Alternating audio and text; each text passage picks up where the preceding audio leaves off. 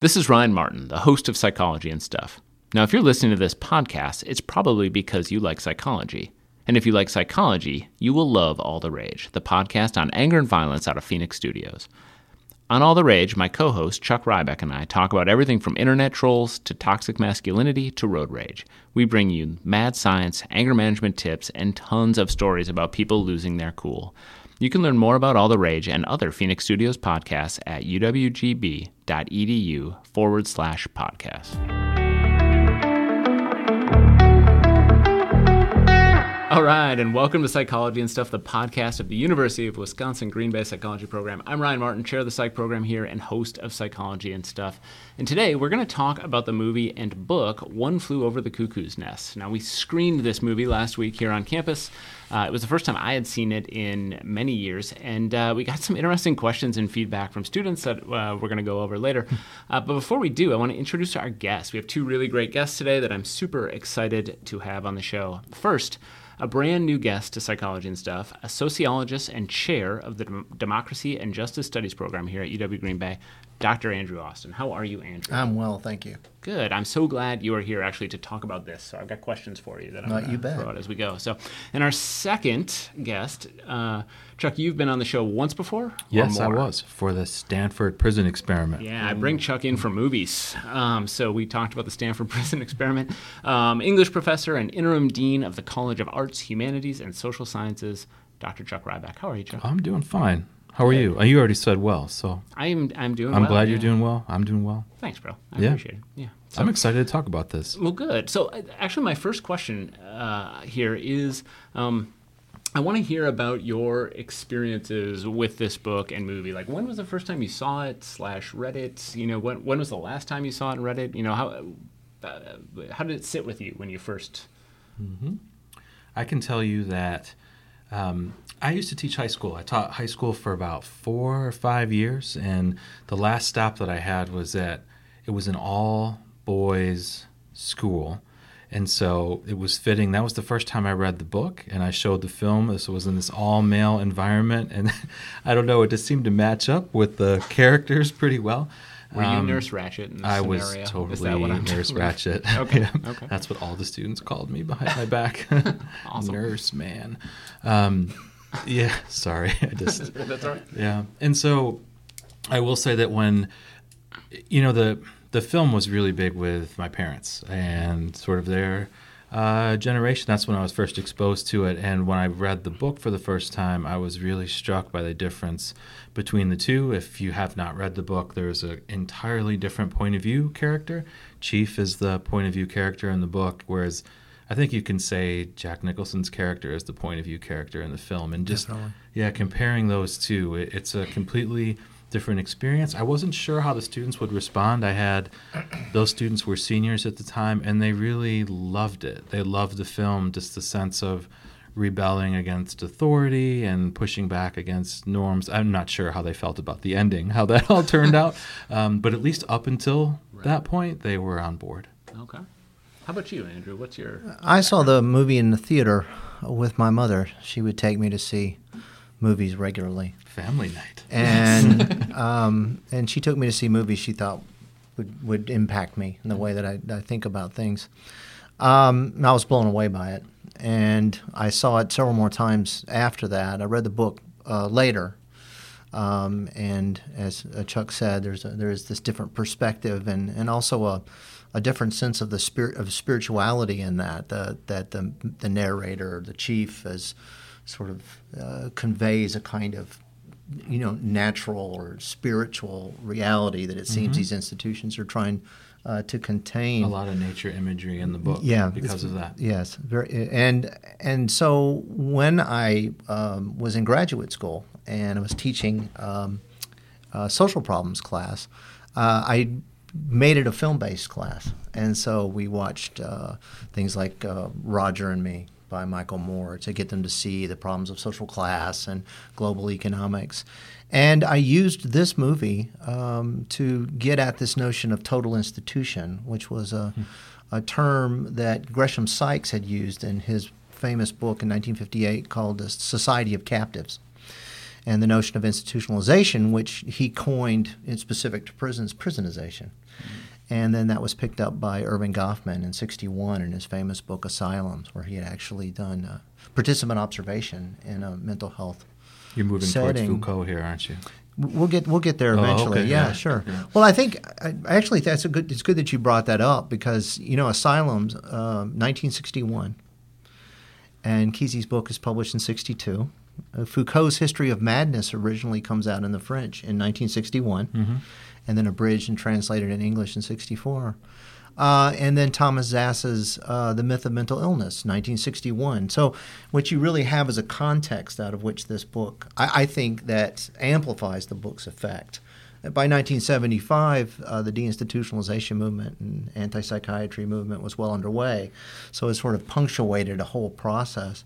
And so I would, I would actually, when we would sit down to watch this, I would explain that history to students. And I would say that this is a, this is a really seminal moment uh, in popular consciousness regarding uh, how we dealt with people who were in this situation.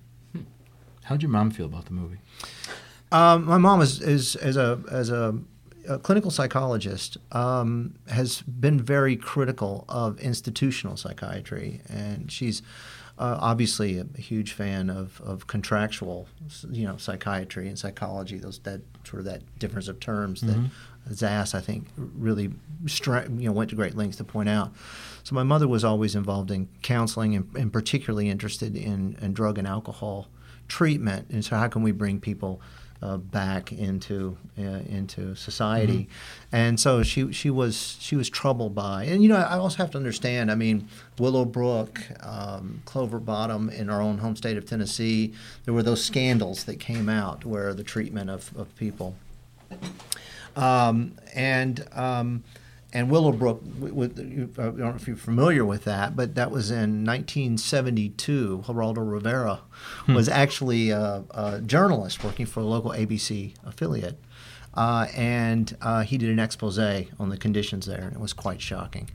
Uh, and so, when, then when the movie uh, "One Flew Over the Cuckoo's Nest" comes out, it comes out, you know, in the context, uh, sort of a bit of a different context in which there was already outrage by the public about the way people were, were treated, and um, and then the depictions of lobotomy and and particularly uh, uh, ECT. Well, it's definitely received a certain way. It swept the Academy Awards, and you know the public was on board. Right. I asked students to provide some questions as they watched this, and one of the questions that students got, I, uh, a fair number of students didn't realize what was done to him at the end of the movie. They, they, their question is, what happened to him at the end? Why was Right. he like that? So, um, That term has really moved out of. I mean, growing up, people used to use the term "you've been lobotomized" or Yep. something regularly. I don't hear that much. Psychosurgery is the mm-hmm. replacement, right? They decided to Right. make it sound more. And I also think the, that uh, that's one of my criticisms of the movie a little bit is that the technique that was used to depict lobotomy is actually a very early technique. Oh, right. Yeah, the, the procedure itself uh, was actually once it had been refined was hard to detect, but for I guess for theatrical reasons they wanted Right. to convey something dramatic that had happened right. to him. and it is very, Yeah, very indeed, dramatic. yeah. Well, I've got a, a complicated history with this movie. So I had not seen it until 95, but that was actually before, it was when I was in college, but before I had ever taken a psychology class. And uh, so we actually went, me and some friends went out and rented it one night, and it was part of a, a, a double header in my dorm room. And the other movie was Blue Velvet, right? So, Whoa. so that's a dark night, if you're uh, if you're wondering. Well, that's a Um, dark movie. yeah, yes. so, um, but part of what happened as I was watching it is I realized so I have three older siblings, and I saw a lot of, and also I'd say my parents weren't great about censoring media consumption when I was young. And I realized as I was watching it, I had seen the ending when I was a young kid. Like I'd stumbled into a room and I saw the suicide. Uh, or the aftermath of the suicide scene. a vivid, right? Yeah, and I was uh, like sort of traumatized as a child seeing that, and then re-traumatized in college, Yes. and then actually re-traumatized last week when I saw it again. Um, Yeah, that had time. that had a huge impact. Yeah. Sitting in the theater, um, yeah, I, I thought about that for several days. Parental censorship was not at its highest point then. No, that is very I think I saw The Exorcist when I was eight. yes, Okay. no. I Spit on Your Grave was the movie my brother showed Oh, me when I goodness. was a young kid. Um, so, but what's funny is uh, last week when I watched this again, I actually found myself doing that thing when you're when you're working towards an upsetting ending, where I was like asking the characters in my head to make different decisions. Mm. I was hmm. thinking to mm-hmm. myself mm-hmm. like, no, don't do this. Don't fall asleep. You know, like don't like trying to hoping that they would do something different because I knew the ending was was going to upset me hmm. again. The other thing, so I read the book uh, actually once I'd already worked here at GB. I read it for the first time. Um, but then I have actually seen a stage production of this, a community theater production in town here. And one of the things that's so deep. I, well, it really I, is. I honestly don't. I don't really have much of a, a memory of why. That other than I think my wife said, "Hey, this is showing at St. Norbert. It's a community theater production. Do you want to to go check it out?" And I thought, "Sure, why not?" But here was the weird part. Um, the audience seemed to think it was a comedy throughout mm. much of it. And so part of what was going on and don't get me wrong, there's funny parts in the movie, but it right. is. I was going to say a lot of people yeah. think of the movie that way. Yeah, I mean, it has moments that are funny. What was interesting though was listening to the audience not realize that he had been oh. lobotomized and essentially laughing through that final sequence and not getting for too long that it was that it, this wasn't a joke. I'm going to put and, that on the actors. Okay. I'm going to put that on the community production. you think you're going to blame that? I don't think the Ashwaubenon players pulled that off you know, the way they should have. It's interesting that you say that because it took them a long time to get the movie made, but it was a successful Broadway play uh, from 63 to 64. Oh, really? And it was Kirk Douglas who played the, uh, really? the role. Great. The, the lead role, and um, he wanted to play the actor in the movie, but by the time the movie got made, he was in his 60s, so mm-hmm. they gave it to Jack. But uh, I did not know that. So I, I, but I haven't read any reviews of it, so I don't know what the reaction. I mean, it would be interesting to know right. how it was read by the audience mm-hmm. because when you have, you know, when the actors can try not to respond right. to an audience response, it can change the dynamics of. Right. of he would have been good in that role. Yeah. He would have. Kirk oh, he would have been terrific. Yeah. yeah, absolutely. So, so I know what kind of stands out to me and what interests me about this, but I'm curious to know, like, what are what are some themes that that you know pulls you towards this movie? Why is it, Andrew, that you liked it as much as you did? Chuck, why did you know you've taught it a couple times, right? Because you teach. I have. Yeah. Mm-hmm. Um, so, what are some of the themes for you that kind of uh, stand out? What interests you? I like the book. I prefer the book. And so, for anybody listening to this, it's because I'm an English professor, and that is my answer and preference for everything. Okay. Um, except you How know, is the Fast and the Furious? There are a few. That, I was going to say there are a few exceptions. The Shining maybe being one of them. Oh wow! Um, but I, I, really do prefer the book because I think it's that there's just a switch in themes there. And Andrew brought this up earlier, and um, when I read that book, I see a lot of thematically that a lot of the source of the problem for the characters is separation from nature and like immersing yourself in social structures and not being out in nature. And Andrew had alluded to this that um, one of the recurring images in that is the damming up of rivers and how the salmon cannot complete their sort of journey to reproduce.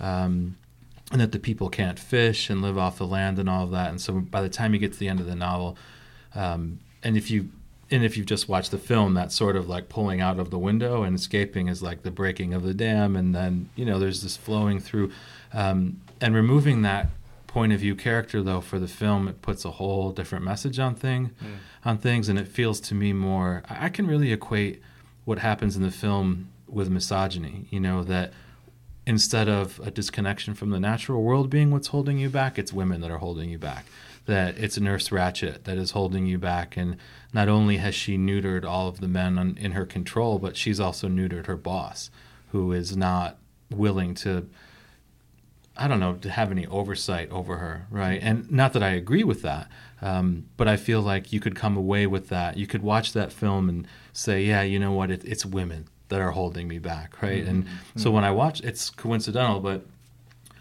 you know, there's at that time, people, poets like Robert Bly, this whole sort of that comes into this men's movement of like being a man and being out in nature and reconnecting. Like that's part of that, yeah. that too. And so I just think the film has a much more, I don't know, nuanced take mm-hmm. on this in terms of what the problems are. Like what what are the problems that the characters are trying to overcome and so in the book, the thing that struck me the most is that you could be willingly confined by a social institution, Mm-hmm. that you could commit yourself to the control of something else, um, and that has a whole different feeling about it when you're talking about moving from natural structures to social structures rather than just being under the control of a female authority figure. That, that was the part that struck me is that when he when he learns that they're there voluntarily, Right. And you get this sense of, of there's a fear of liberty, a fear of freedom, that the Mhm. world is so overwhelming that there, there's a place that I can escape into, uh, and that's the way total institutions work. If they don't make you that way, perhaps they find some people that way. Mhm. And I think you're right on point with the way that Ratched is depicted in this as uh, using sexual shaming, um, holding Billy's mother over him. That um, that he's that he's not supposed to have these experiences, the very natural experiences that humans have. And that's a deliberate choice that it's not the father that's that you're disappointing in that. Yeah, right? So- yeah, yeah, and um, and so she's using um, an, an odd sort of behavioral control, right? I mean, you know, part of it is, um, and a lot of it's the chemical control. So you have the chemical controls that are being used, right? You have the confinement, you have the rewards and punishments, and so forth. But then you have this level of shaming uh, that's used that. Um, that feeds into the, the, the sense of powerlessness, right? And in fact, everything that they do in, in on that ward feeds into that sense of powerlessness that, Mhm. that people have. I mean, I think there's a reason the most liberating scene is the fishing trip, right, in the film. and that- how happy they, they truly are at that moment. Yep. Right. You know, to- novices out there, not sure what's going on, but the sense of newness of Mhm. of exploration is yeah. When I was thinking about that, Chuck, when you were talking about the disconnection from nature, because, and I certainly didn't get this, I didn't pick up on this while I was watching it, but as you describe it, that that movie is void of any nature other than ultimately two scenes: the fishing trip and then the end when when uh, Chief escapes. yeah, the fishing trip is a remnant from the book, so you get a peek into what the book is really Right. like. And, and so even I mean even the sequences that happen outside when they're playing basketball, they are very much void of any kind of uh, like natural environment. yeah, that's you know? concrete and chain link fence, man. Right. Yeah. And so that it, so it feels like you're right. There is a sort of subtle subtle carryover from the book there that is you know uh, trying to to acknowledge that, but it is it is re- really subtle. Um, I was struck throughout the movie, um, but all of the times when I f- when I all the little moments when I found uh, her controlling them in ways that were so upsetting to me. The the point when he asks what the medication is. I mean, imagine a universe where somebody doesn't have to tell you what you're going to consume. You know that you just have to, and then ultimately threatens to to. Well, she doesn't. She isn't specific about how she'll get it into him if it's not uh, if he doesn't take it voluntarily, but but threatens him. I mean, that to me is straight. You know, a, a totally and completely reasonable question. What is this thing that you want me to put into my body? And her response is to just not tell him. You know, and and that's that that's a, a basic uh, you know mark of authoritarianism. Right. I mean, you you know you you're pulled over and you ask the police officer questions about what what is going on here, and the police Right. officer says, you know, I'll ask the questions here. Right. You know, so that as the as the person who's being netted here Mm-hmm. in this system of control, you're suddenly less of a person. You- You're not you're, you're you're not regarded before the law. Mm-hmm. Right. You know, in a very in a very uh, physical way, Mm-hmm. in a very real way. And it happens again when she when he's trying to get them to watch the baseball game, and she essentially sets up some arbitrary rules. You know, he poses he poses a question in a totally reasonable way, and she sets up some some ultimately some fake rules about well, and and so then once he gets the votes. Um, she says, "Well, it's too late. The voting is closed. You know, we can talk about this tomorrow. You know, again, like just uh, we're just going to add some fake rules so I can Yep. control you again for no reason other than that I want to and I can. You know, But they and they do obey. right? Right. And so, yeah, there's. Um, I just read this book called On Tyranny by Timothy Snyder, who's a historian at Yale. Um, and he talks the, the very, it's 20 lessons from the 20th century.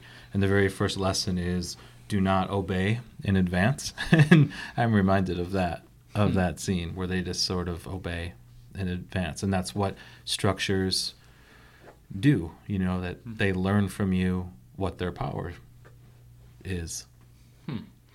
when especially i mean this structure is about controlling human mm-hmm. behavior in a very specific way and and that is so for me the the theme and the thing that i am sort of most interested in this work is whether it's the book or the movie or the play i suppose. And that is like the defining of mental illness. It's the reason why i wanted to show it and and why i encourage some of my students to go. Um, and it's also the question that a lot of students had because there are so many qu- conversations in that movie about whether or not there's something wrong with Mac, you know. And so I guess I don't know. Either want to either we want to pick that up and and run with it, or I'll defer to you, Andrew. Well, yeah, it's, it's it is a fascinating uh, and very important question. I mean, the way Goffman uh, or Gresham Sykes would approach it would have to be, what are the expectations of the role? So uh, Goffman found that um, people very much perform to the role, and the better, the more they understood what the expectations of those around them were, the better they could perform that role. And so part of it is this sort of natural inclination human beings have to cooperate. And um, and we, we see this we in the Stanford prison experiment to go back to that. We saw this with Stanley Milgram and in the authority studies. Uh, this is a tendency for people to do this.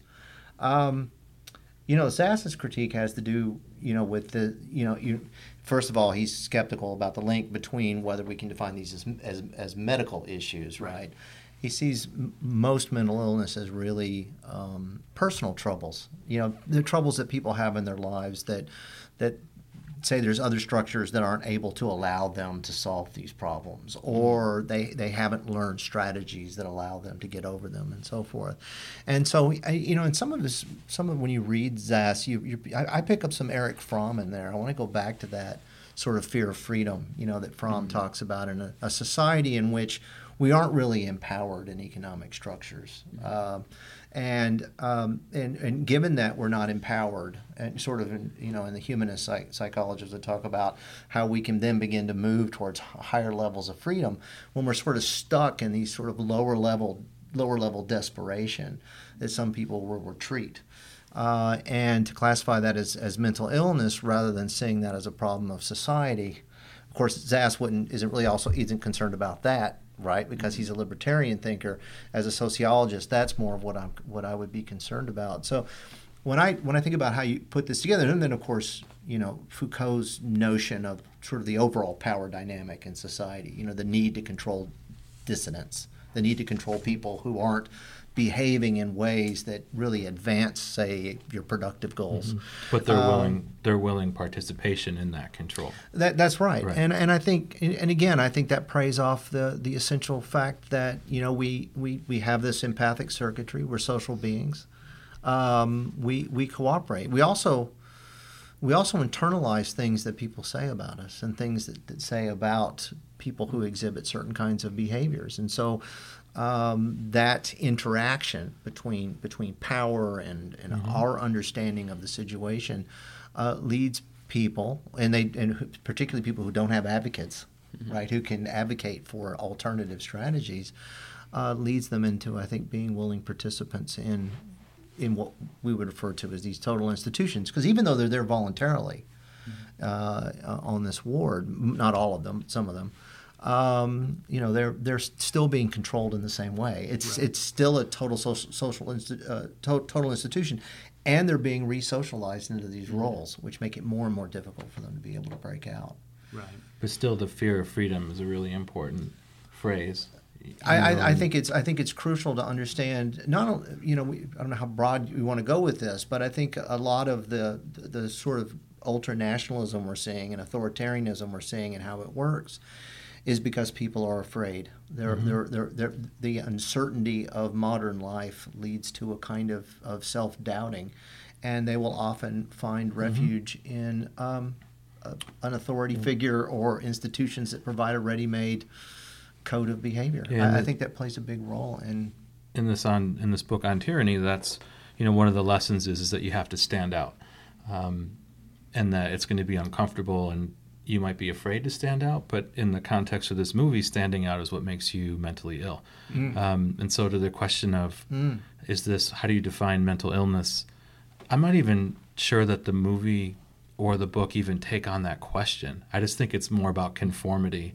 That this it's a Right. it's a narrative about conformity set in a mental institution. I think that's right. I'm not sure that it's really taking on what is mental illness because if I were to define it by the terms of the film, it would be not conforming to authority. Right. Right. But but I think that's a fair. But I think mm-hmm. that this film is not the only place to use that definition. you Sure. know, and that's where I think the movie is taking on this question in some way. But it, and, and maybe it, maybe what it's taking on is a slightly different question. But is how are we using mental illness to control people? And because when I think about Mac, I think about his first scene once he gets on the ward. Right, there's the scene where he gets in and they take his his handcuffs off and everything, and he goes in, and the first thing he does is he disrupts a game of cards. Right, and so which is fundamentally who he is. Right, a mm-hmm. disruptor of Yeah. things. Right, and so he walks in and he he causes problems. "Quote unquote," for people in, in the sense that he disrupts the game and he changes the nature of what's going on in the ward, and then and I, fe- I feel as like that's a metaphor for what he is outside too, right? Someone who disrupts things, and someone who who causes a you know throws a, a, a monkey wrench in the works essentially, and then um, and I think the thing that's really interesting is that from a, a diagnostic perspective, right? If I'm looking at this the way a cl- clinician might, he would probably be diagnosed with antisocial personality Right. disorder, right? He, he's essentially what, what people often have referred to as a psychopath. Mm-hmm. But the, the problem is that I, and I think other clinicians would disagree with me, but I would argue that Nurse Ratched is too. The mm-hmm. difference is that her psychopathy is functional, right? It, it works in the role. And so to you, I, I'm certain that this is already a phrase, but the phrase mm-hmm. I would use to describe her is functional psychopath, right? Yeah. Um, that it works. And, and the thing Which is pretty much most psychopaths, right? well, By statistics. I you know I don't know because I think that we tend to define it. In fact, built into the definition of antisocial personality disorder is that is a failure to uh, succeed, Mm-hmm. right? A failure to to work uh, in in the environment and be successful in the environment, right? So built right into the criteria is you know fails to keep a job and things like that. Um, but so many sort of so many psychopaths are are CEOs. They're Mm-hmm. you know that they're not failing. People who meet all of the other criteria Mm-hmm. are continuing to be successful despite exploitation, despite a lack of Right. remorse, despite harming people. So that's what I thought psychopathy was. Was like you lack empathy. yes. And so when I watch the film, like Mac seems to me to have empathy. Right. That there that he wouldn't fit that. That he is he is changed by the end. You know, that he has to fit that literary arc of you start in one place and you have to be changed by the end or else you're just not a fully developed character. And that change if I could just take the literary angle here, because that's why I make the big bucks. Um, that he has empathy. That that is the change. That he empathizes with the people in there. He wants them. He has the opportunity to leave and doesn't. Right. He mm-hmm. wants them to be free and stand. That's empathy.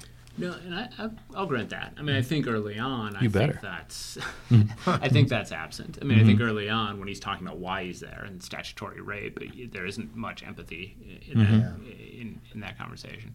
Yeah, Um, cl- it's, it's clear he doesn't think he did anything wrong in that Right. respect. But that's the start. I mean, he's open to being changed by other Sure. people. Whereas if you're a CEO who is a psychopath, you don't care at all about people's working conditions, and you're not going to raise their wages. And And, and where I think this movie, to me, takes on this question is the idea that a person like Mac is diagnosed with antisocial personality disorder. A person like Nurse Ratched is not because hers works for her. The- same way Kenneth Lay wasn't diagnosed. Nobody came out and said, "Hey, look at this guy who's Yeah. who's a, um, I'm right. That's his name, right? CEO of Enron. Yeah. Okay. Um, you know, nobody. I didn't hear anybody say this guy's a psychopath. What I heard people say is, "Oh, he's a corrupt businessman." Well, You it know, sounds et like cetera, you're- et cetera. it sounds like you're saying a condition of the diagnosis is that you not be in a position of authority. Because Right. otherwise, if you're the authority figure, then you don't stand out because you're in charge. Again, it's the, the institutional role. Mm-hmm. Right. You know, if, if, if this set of characteristics is ideal for this role, then it's not Right. a patho- pathology. Exactly. Yeah. And, and that's almost. I mean, those not those exact words, but essentially those words are built right into the DSM. Right. It says that you're. you're It is. You're right. Yeah. And the other thing that strikes me are the changing categories. So Dale Dale Harding um, is not. There's a hint of this in the movie, but in the book, he's a homosexual, which in 1962 is going to be considered a psychiatric disorder Right. according to the DSM. And so there there are a lot of of these designations that are reflecting social norms and expectations on people who are then nonconformist in that way. Um, and again, I think the the movie does a bit of hinting at, at that. Um, but of course, Harding was, was also an intellectual. Remember, he was very sort of Right. fastidious and uh, and a bit and a bit paranoid the way that they depicted him. So they kind of rolled that up in a character.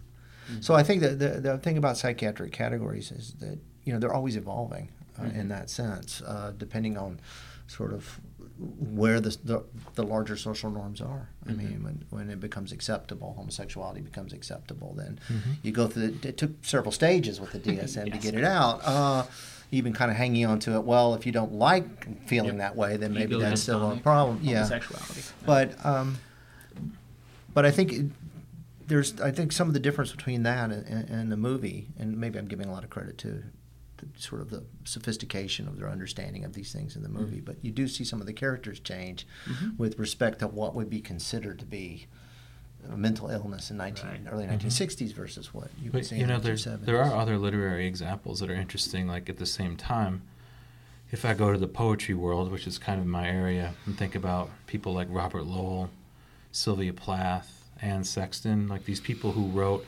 about being willingly institutionalized because they felt abnormal. You know, so they write poetry about committing themselves to, gosh, what's the name of that hospital? I should know this. St. Anne's, the famous place in Boston. I forget. Um, my sister used to work there. I should know this. Um, but that they willingly commit themselves and then they write about the experience of medication, of uh, dealing with doctors, of being in a straitjacket, of electroshock therapy, but not as something that was forced upon them, but like as a way, almost like a gateway to being normal that they can't fit through. You know, it's sort of a different approach to it. But still, there's a conformity thing, like wanting to fit in and be seen as normal. That's all I had on that. All right. Oh, okay. Other other stuff you want to say about the uh, about the movie, about the book? I got questions. Yeah, for Yeah, I think so. Oh, I like All right. Questions. Some of these, um, some of these we may have answered as we went along. So I'm, and uh, so, how do mental institutions compare today to the way they were represented in the film? No idea. well, Okay. Yeah, there's it's significantly different. Um, for one thing, there are far fewer of them. Uh, the deinstitutionalization led to the closing. Um, uh, so, for example, in California, when the sort of initial wave, when Reagan was governor, I believe he closed about half of the institutions and then claimed that he cut mental illness in half was one of his uh, political uh, claims.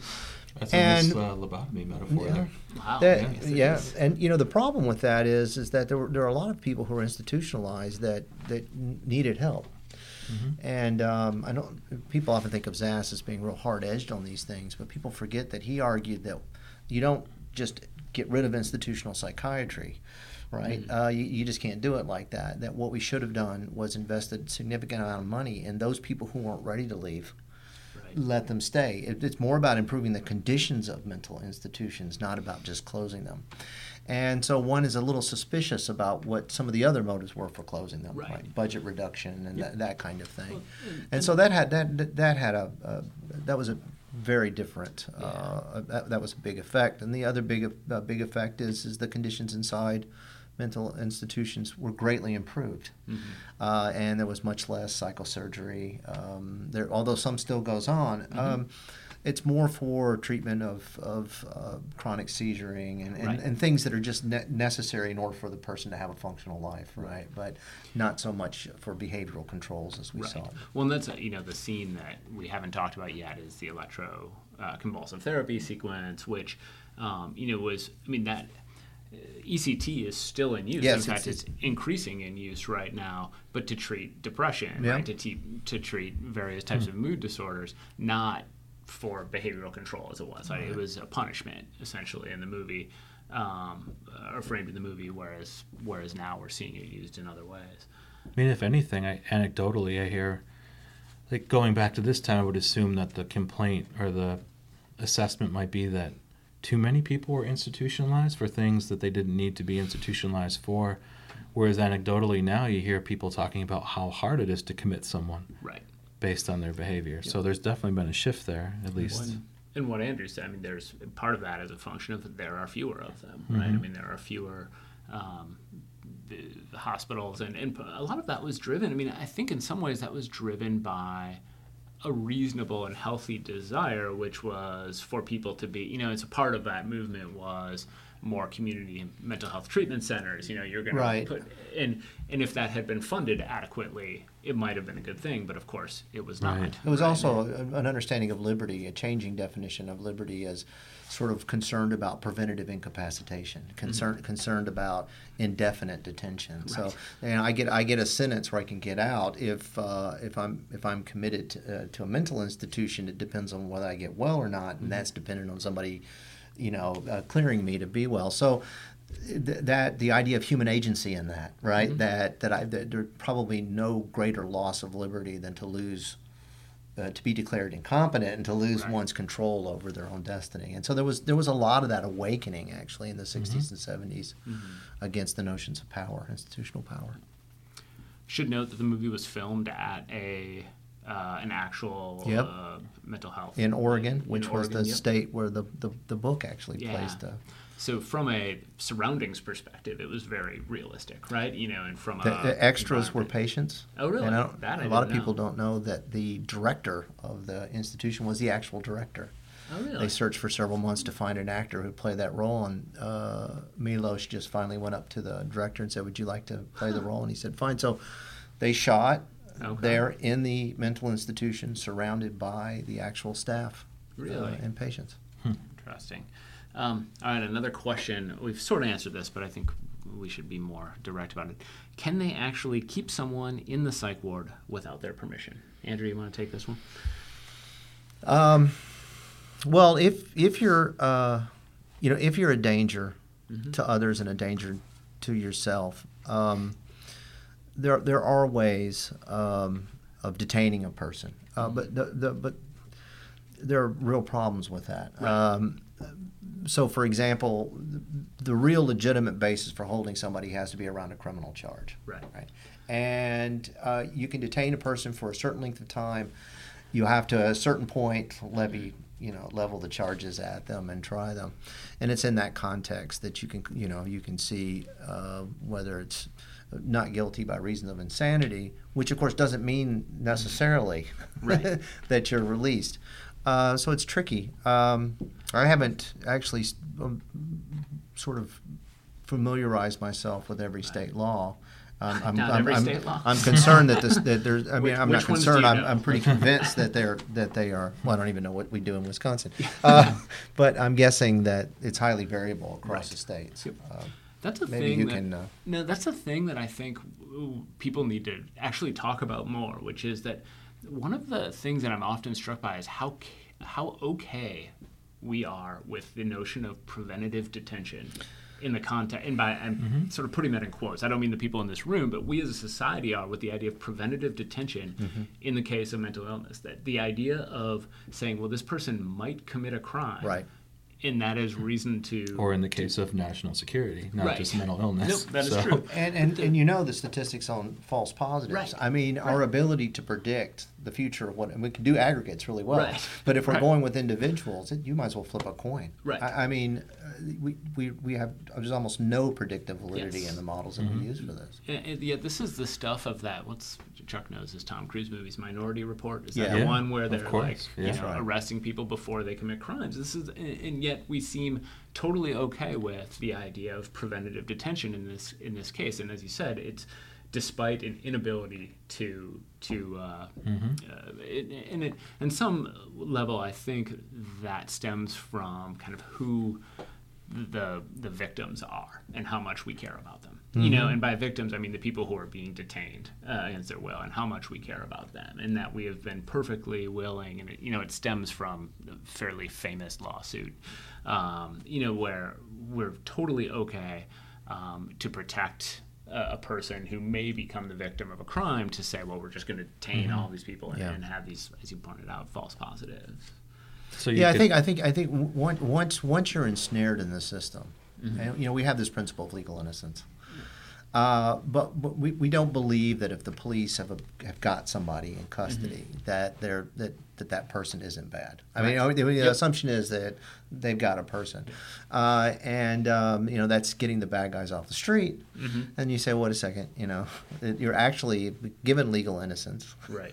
until you've convicted a person. You're actually it's it's it's only kid it's only kidnapping if it's not just right. That's what separates criminal justice from Right. the criminal is whether you have a good reason to do that. Mm-hmm. But people people aren't concerned, and uh, you see this reaction. I could just say with death penalty cases, uh, they find out through DNA testing that this person didn't commit the crime. It doesn't matter to the family. Right. They they're upset because they had closure. Now they don't, Yeah. and and they they don't want to believe. And I've seen this in so many cases. They don't want to believe that the science actually uh, works in this matter. Or what if there's no crime, right? And so you're talking about people with Alzheimer's. I mean, you could say that people are detained against their will in nursing homes. Like if somebody with Alzheimer's Right. gets up and walks out, it's not as if they're not going to be brought back. Right. Say, oh, you know what? You don't want to be here. Great.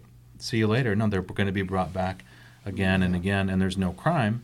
It's a nursing home, but you could argue that it is. It, is detention.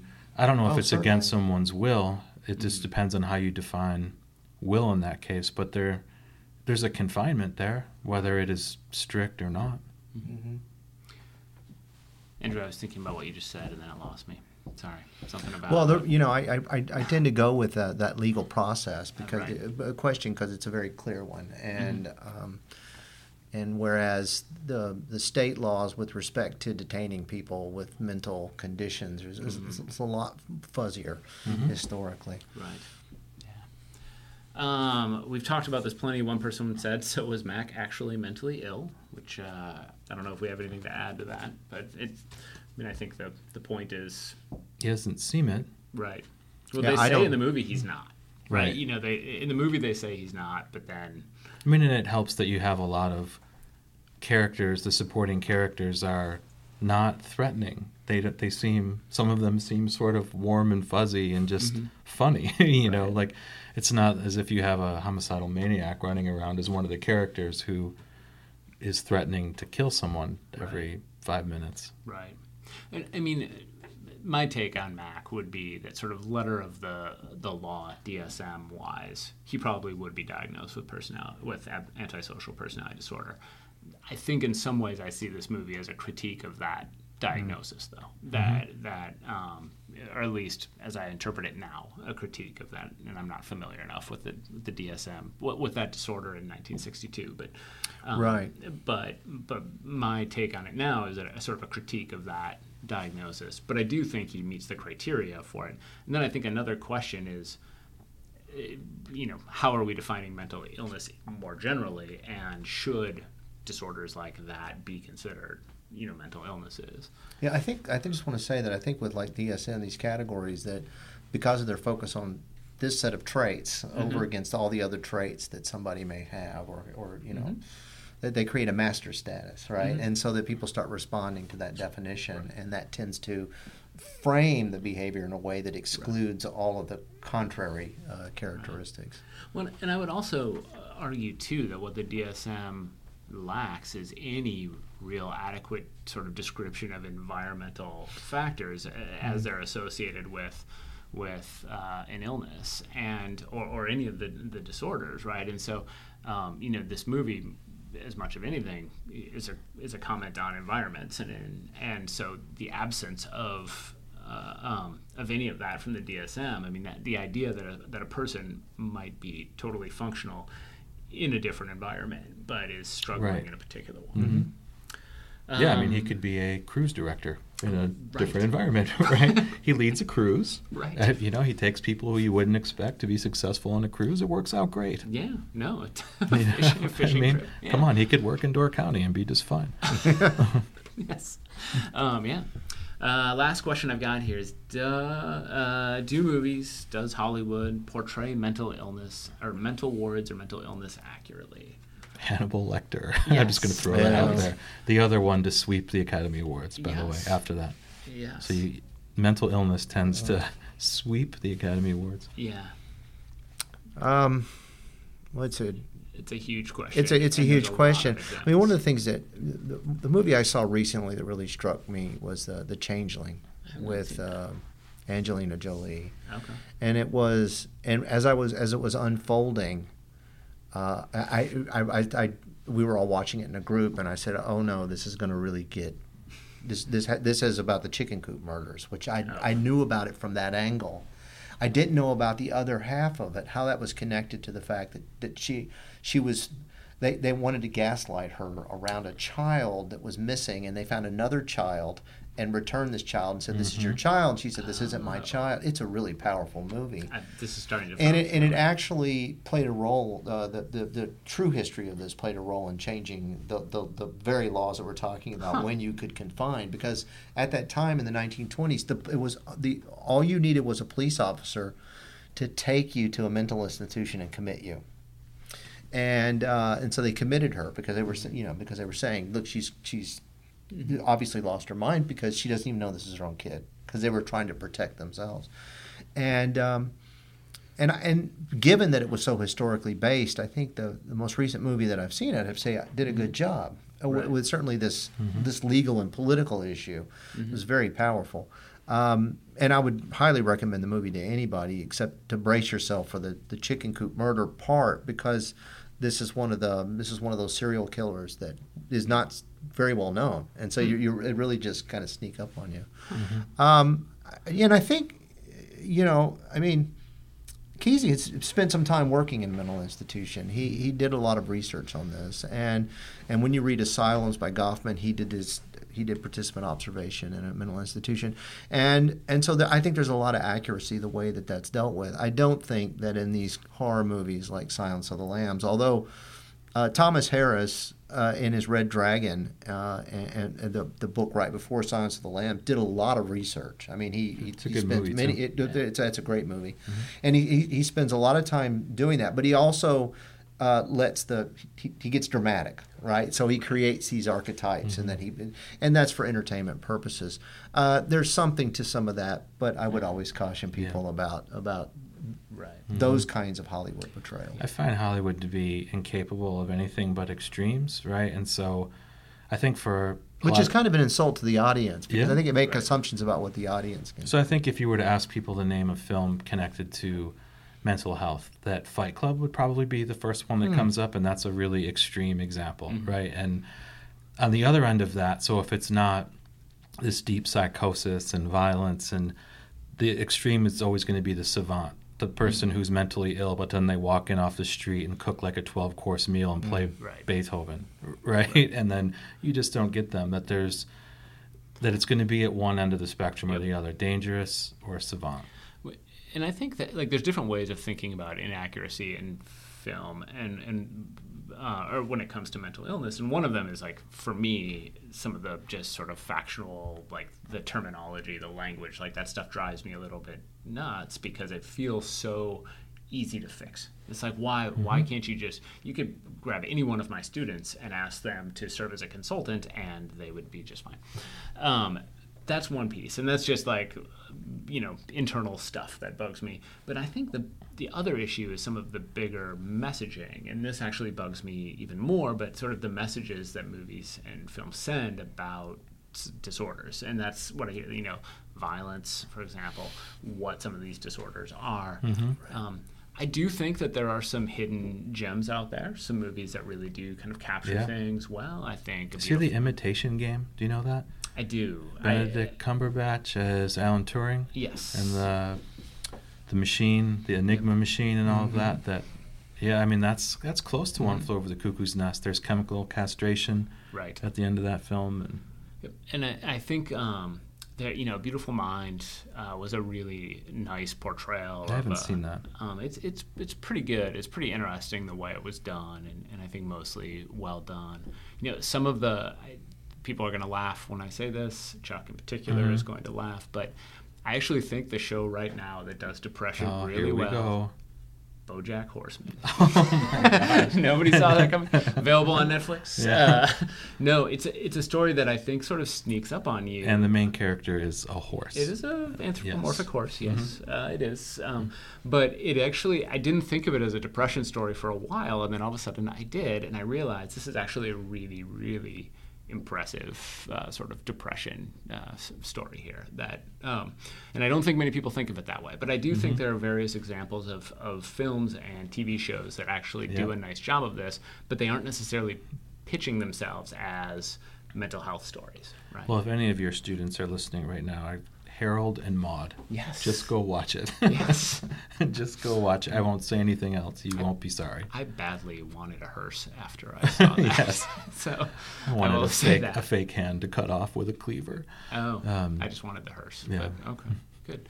So um, I've got one final question uh, for you guys, and it's, it's this for a very specific student who has had a hard time deciding if she liked this movie. Mm-hmm. And so I want to know, do you like this movie? I realize that's a loaded question, but The short answer is yes, because as an English professor, right, Mm-hmm. for me, movies are as good as the writing is. And the 70s, the writing for 70s films is unreal. I, Okay. can't, I can't even express how great the writing is for 70s films. And so, yeah, I like this movie because the writing is dynamite. wait, are you saying the writing in this movie compared to other 70s films or all 70s films? I'd say a lot of 70s Okay. films, the writing is just Gotcha. incredible because it's this weird time of where Hollywood wasn't what it is now, where it wasn't just these extremes, that there was a lot of character development, exposition, nuance, like real exploration in the writing. It was a it was kind of a heyday, I think, for writing and film. All right, good. Yeah, I agree. I agree a lot. Um, yeah, I think it's a terrific film, and um, uh, both, you know, for how much I enjoy it. I mean, the, the acting is superb. It Uh, is. the writing is great, as you say. Uh, the directing is excellent. I mean, it, it- it's just a superb film. No, it just deserved. say- It deserves. It deserved to win the five Academy Awards. I mean, how Uh, you know. great is Nurse Ratched in that Yeah. film? Uh, This uh, is a role, right? She and Come on. and um, uh, the name of the ac- the actor? Uh, blank- blanking I just right call her. Nurse Ratched. Okay, Nurse Ratched. Uh, Louise Fletcher, Mhm. Look uh, at who, you. who plays Ding, a, ding, ding, ding. a, a Well, we're assuming he's right. We have no idea.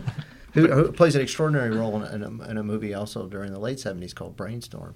Mm-hmm. Uh, but there were there were so many good movies of the seventies. I, I sometimes I actually will say when I want to say One Flew the Cuckoo's Nest, I'll say A Clockwork Orange, Mm-hmm. another movie about institutions and controls and so forth. Which I and I actually use that movie uh, as well to try to convey this uh, Mm-hmm. this point. Although that movie leaves people even more traumatized, actually. And uh, just a reminder that Star Wars is a 70s film. I, well, wanna throw that out there. yeah. I mean, Isn't right. Jaws? Yeah, It- it is as 75, well. 76, Rocky, but it's it- Deer Hunter. it's a it's a ter- it's a terrific film, and I think for for me illustrating uh, concepts that I'm teaching in sociology, you know, total institution, institutionalization, um, and, and these and these questions about um, you know what what is the validity of these psychiatric categories, and what what does what what does it say about the desire that we have to control people who don't conform? Um, that um, you know that in one culture a schizophrenic could be the shaman, and in, and in this culture it's it's considered to be you know pathological, and we have Right. to drug this person. Um, and so we get into all of these issues, and um, there are a few movies that really illustrate that Right. that generate the conversation uh, going going forward that that movie does. When I that was my answer today. When I was talking to the student, m- my answer to the question "Is it good?" is that on on some level, I think a movie that makes me think this much and, and also feel this much because this movie has a tendency to, to mess me up a little bit. Like it, it affects me uh, emotionally in ways that other movies do not. And I think movies that do that, by definition, are good. It doesn't necessarily mean I like them, Yeah. and it doesn't necessarily mean um, I fully understand them. And part of why I was super excited to talk to you guys today is I was I was on a quest to sort of understand this movie a little bit better than I do. But I think that that by definition they're good if they make me feel and think the way this The thing that scared had always scared me the most about that at the film level was you know that he walks into this situation, this institution, feeling like he's in control and he's gaming the system. That okay, I'm going to go do this and I'll be out, but it's a you know it's a warning about how an institution that you think you understand or are in control of can rise up and crush you. I mean that's Right. that is real. I mean Right. that this is it rises up and it it crushes him. It Mm-hmm. dehumanizes him. That's a, it's a scary warning that is worth Mm-hmm. paying attention to. Agreed. And on that lovely note, Mm-hmm. we're going to go ahead and call it a day. I want to say thank you to both of you for being here. Um, so, uh, Andrew, I've actually wanted to have you on for a long, long time, and I hope that you'll come back again. Absolutely. This was point. So, great. Thank you for asking me. You bet. So, do either of you have anything else you want to tell people? This episode's coming out actually Thursday. So, anything going on in the in your areas that you want to tell people about? Uh, well, we um, go to DJS webpage and uh, check out the upcoming Studies. yes democracy and justice studies and things coming up. We're involved in a project with the theater department, and we're starting up social justice theater. Uh, which has several components, readers theater and, and so forth. And we have our first event coming up at the end of this month. Uh, and so uh, I, I would ask you to get in touch with uh, Eric Morgan, who's heading this, uh, spearheading this effort. Uh, and, and if you want to participate uh, in local theater, we would uh, love for you to, to contact us. So that's the thing that's on the radar screen immediately. That is super rad. I like the sound of that a lot. So I, uh, I'm going to need to know in advance if it's a comedy or uh, a drama before, Right. Because I want to know how to react Okay. as I'm watching. no, that sounds really cool, Andrew. Thank you. Chuck, anything you need to I'll tell the go. I'll go off script. So if a lot of film, we uh, don't have a script. a lot of students. I know. So I, I'll go off off non-script. Off non-script is students who watch this. You know, I I imagine for a number of your students, it was the first film they've seen with Jack Nicholson in it. Oh. Maybe. Maybe. Um, and so maybe you want to see something else with him in it. And there are many I could recommend, but connected to this issue, there's a great movie he's in called Five Easy Pieces, which is, I think, in some ways, a commentary on mental health, right? I haven't but seen it. Oh, it's great. Five Five Easy Pieces is a great movie, Okay. so check it out. I will actually, and students should too. So, um, Chuck and I have a history of not listening to each other's movie when it comes to movies, right? so, but I will. Uh, no, I will check that out. Um, okay. Well, thank you both once again, and I want to thank Kate Farley, our producer, and Kimberly Vlies, our podcast artist, and our intern who had to step out already. Uh, Sophie Sealand, thank you all very much. Our next episode is going to feature Dr. Eric Landrum of Boise State University. I've been wanting to have him on the show for a long time. He is coming to campus for a conference in a couple weeks, and he said uh, he wanted to sit down and do a podcast. So he is a uh, scholarship of teaching and learning uh, expert uh, related to psychology, um, and he is going to sit down and talk about that and some other things.